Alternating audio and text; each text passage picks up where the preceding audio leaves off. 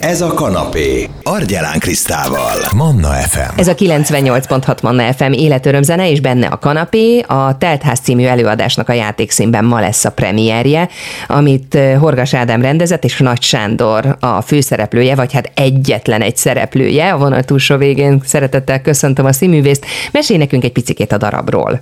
Hát ugye Becky Mód ennek az írója, vagy föltalálója ennek a darabnak.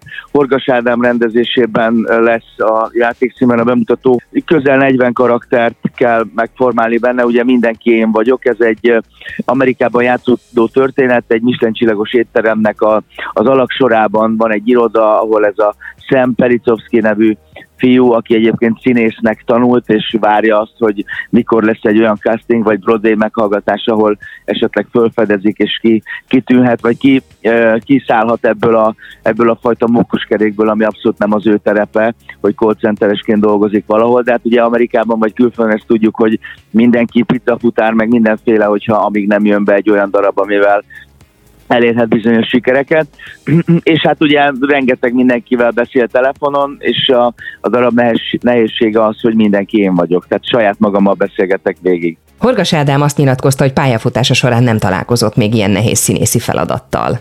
Hát mindenképpen azt kell mondjam, ugye egy hónap alatt raktuk össze, és én nagyon-nagyon szeretem a Horgas Ádám munkáit, sokat dolgoztunk együtt, hál' Istennek, a, akár a játékszínben a Virágot Argyennonnak, vagy a 39 lépcsőfok, uh, ahol szintén már a, több karaktert kellett játszanom, mint, mint előtte illetve a Madács Színházban a Szomorú Vasárnapot ő rendezte nekünk Rudolf Péterrel és Nagykálózi Eszterrel így hármasban, és én nagyon-nagyon szeretem az ő gondolkodásmódját, szeretem azt a fajta felkészültséget és profizmust, ahogy ő hozzááll ezekhez a dolgokhoz, úgyhogy én nagyon boldog voltam, amikor kiderült, hogy ezt ő fogja rendezni.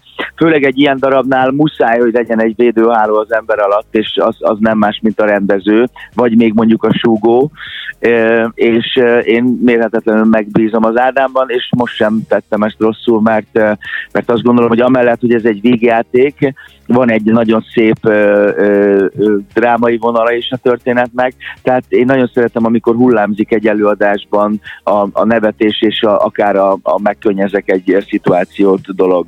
Mi lesz a darab sorsa a bemutató után?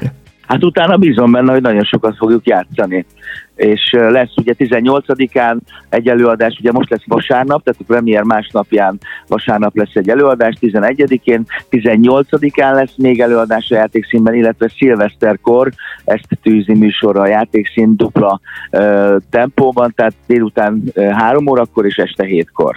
Mennyire terhel meg egyébként fizikailag ez az előadás, pláne a duplázás, ugye, hogy végig egyedül vagy fönt a színpadon, és 40 szerepben brillírozol? Igazából mindenhogyan megterhelést jelent, de ugye a darabnak a legfontosabb feladata a szórakoztatás, és ugye ez az én felelősségem, hogy alapvetően a néző ne azt lássa, hogy szegény fiú 80 percen keresztül egyedül dolgozik, mint, egy, mint a fiúk a bányában, hanem, hanem elfelejtse azt, hogy én egyedül vagyok, de tulajdonképpen az a nehézsége a történetnek, hogy ezt úgy kell játszani, mint hogyha én ezt reggel a, a kávém után szürcsölve bármikor meg tudnám csinálni tehát semmiképpen nem lesz szabad, hogy munkaszaga legyen. Na és ez kell ahhoz, hogy rengeteget most is ugye éppen próbálni megyek, úgyhogy holnap már premier van, de az Ádám azt mondta, hogy nem, jót fog az még tenni, hogyha még egyszer átvesszük, és hát igaza van, a, a gyakorlása az, az, az mindenképpen elengedhetetlen ahhoz, hogy ez könnyed hatással bírjon. Milyen feladatok várnak még rád? Hú, nagyon sok minden van, de, de még csak születőben vannak dolgok, akár a játékszint illetően, akár, akár esetleg filmes történetben, és ezekről még nem tudok beszélni, amíg nem lesznek konkrétumok, de nagyon bízom benne, lehet, hogy Kecskeméten is újra láthat majd a közönség jövőre, úgyhogy ezek még, ezek még nem hivatalos dolgok. Ugye tavaly játszottam a Cirkusz Hercegnőben, az Eszenyi rendezésében Kecskeméten is imádtam lent lenni, Úgyhogy bízom benne, hogy, hogy jövőre is ez megvalósulhat. Nagyon szépen köszönöm a beszélgetést. Nagy Sándor színművész volt a beszélgető partnerem itt a Manna fm Ma este premier a játékszínben Becky Mód Teltház című egyszemélyes vigyátékát Horgas Ádám rendezésében lehet majd látni. Sok sikert kívánunk, és köszönöm szépen, hogy itt voltál. Hamarosan könyveket ajánlunk Mikola Péterrel, meg segítünk támpontokat adni, hogy milyen szempontok alapján érdemes a gyerekeknek könyvet választani. Manna, ez a kanapé, Argyelán Krisztál. FM.